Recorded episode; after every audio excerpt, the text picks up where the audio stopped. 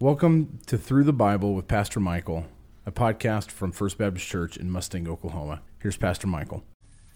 All right, today is February. We are in day five of this month's reading as we consider Exodus 28 through 31 and then Proverbs 5. So, five observations today. Number one, Aaron and his sons will serve as priests.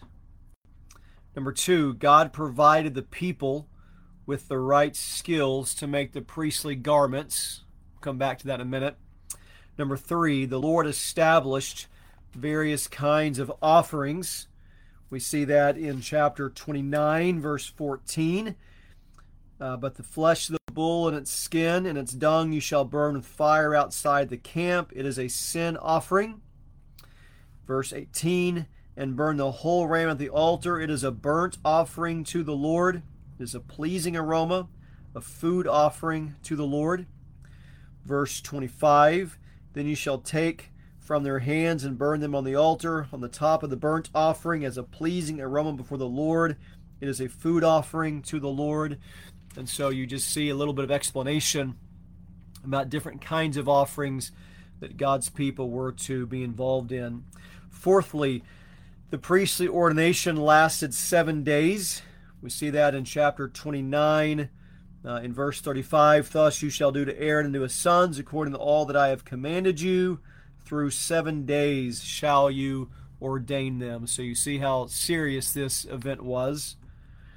And then, fifthly, the Sabbath day is explained. We saw that in the Ten Commandments, and then we see it uh, in even more detail uh, later on here in, in our reading today in chapter 31, verses 12 to 18, as it gives very uh, detailed examples about what you were to do on uh, the, the Sabbath day.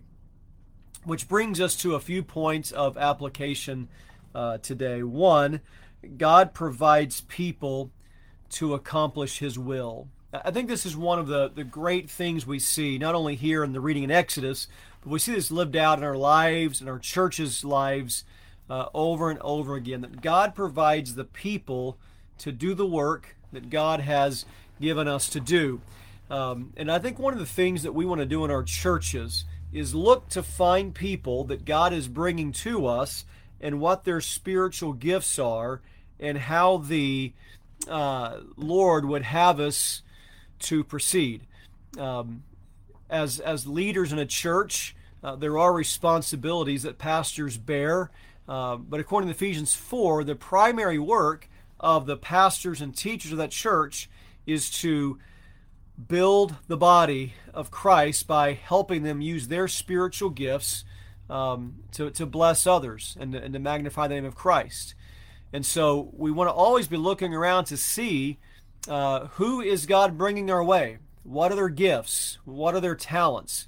Um, how has the Lord uniquely empowered these church members around us, and what can they do in the kingdom? Uh, it's not the role of the church member to uh, make the pastor look good. It's not the role of the, the pastor to see the church as just a bunch of pieces and pawns to move around and, and to just shape an organization. According to Ephesians 4, it's the role of the pastors and teachers to train and equip to free up the body of Christ for service and for ministry because, uh, as we saw in our reading in Exodus today, God provides people to accomplish His will. He, he provides certain skills and certain talents to be able to do those things. And so we want to be on the look uh, at the spiritual gifts of those around us and how we can teach and equip and train them to do what God has uniquely gifted them to do. Number two, the worship of God is a serious joy. Uh, and I use those two words together on purpose. Um, worship is a joy, absolutely. Worship should be for us when we gather with God's people something we're excited about. Uh, it should be something that, that we are enthralled with. Worship is not boring. Congregational worship should not be um, something that we just have to struggle through. It should be something that we're excited about, something that, that we're passionate about, something where, where there's joy there. But it's a serious joy. It's a, it's a joy that's not man centered. Our worship should be a joy that is uniquely God centered. It's a joy that shows the greatness and the goodness of His name. And so when you read in the Old Testament and New Testament how the Lord deals with worship, it's it's a blessing, it's a gift, it's a joy, but it is a serious joy. Uh, in Ecclesiastes, the writer says that we should guard our steps as we draw near the house of God, that we don't approach worship casually, we don't approach worship um, haphazardly, that we approach worship seriously. It's joy, but it's a serious joy. And when someone comes into our, our church services, if someone who's not a believer comes in, they should absolutely sense there's joy in the sanctuary. But they should also sense this is a different kind of joy. Um, this is not like you see it on a football game on Saturday night. Uh, this is not the same kind of joy you would see at a at a concert Friday night. There, this is a serious joy. Uh, this is a a joy with sobriety. This is a joy with a weightiness to it.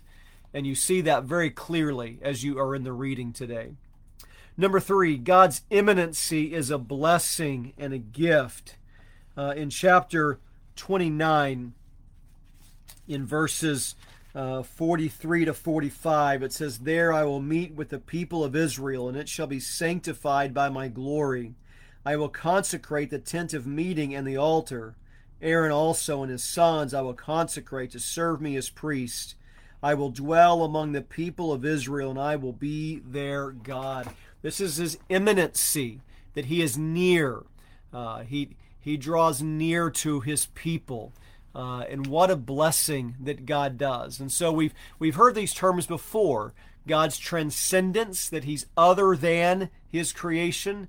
He's separate from us, yet his immanency, he is near to us. He's different than us, but he's near to us. And we see that on display in our reading today. Closely related, a fourth application God is the Lord of his people. He's the Lord of his people. Um, that shows us relationship, that we have a personal relationship with our God. He is our God. We are his people. Uh, there's, there's a connectivity there between God and his people. And then, fifth, the gift of worship and of rest serve good purposes for us. It's good for Christians to set aside the Lord's day for worship. It's good for God's people to have that day that's unique. Yes, we worship God every day. Um, you should not wait till Sunday to be a worshiper. Uh, we can worship uh, in our living rooms, we can worship in our vehicles, we can worship uh, around the kitchen table, we can worship uh, as we pray laying in bed. We can worship uh, as we read uh, in a study somewhere. But there is something for our good on a day set aside for God's people to gather together. Uh, it's also helpful to think of rest as being a gift from the Lord. Uh, we don't want to be lazy. Uh, we don't want to be apathetic.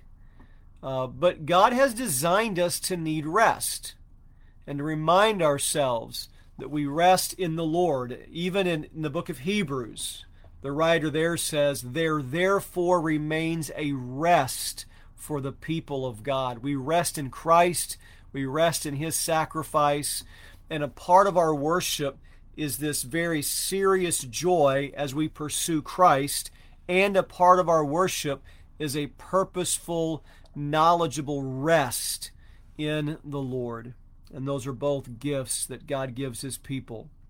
Then a summary of Proverbs 5 Fidelity to your spouse brings protection and offers the greatest joy and security.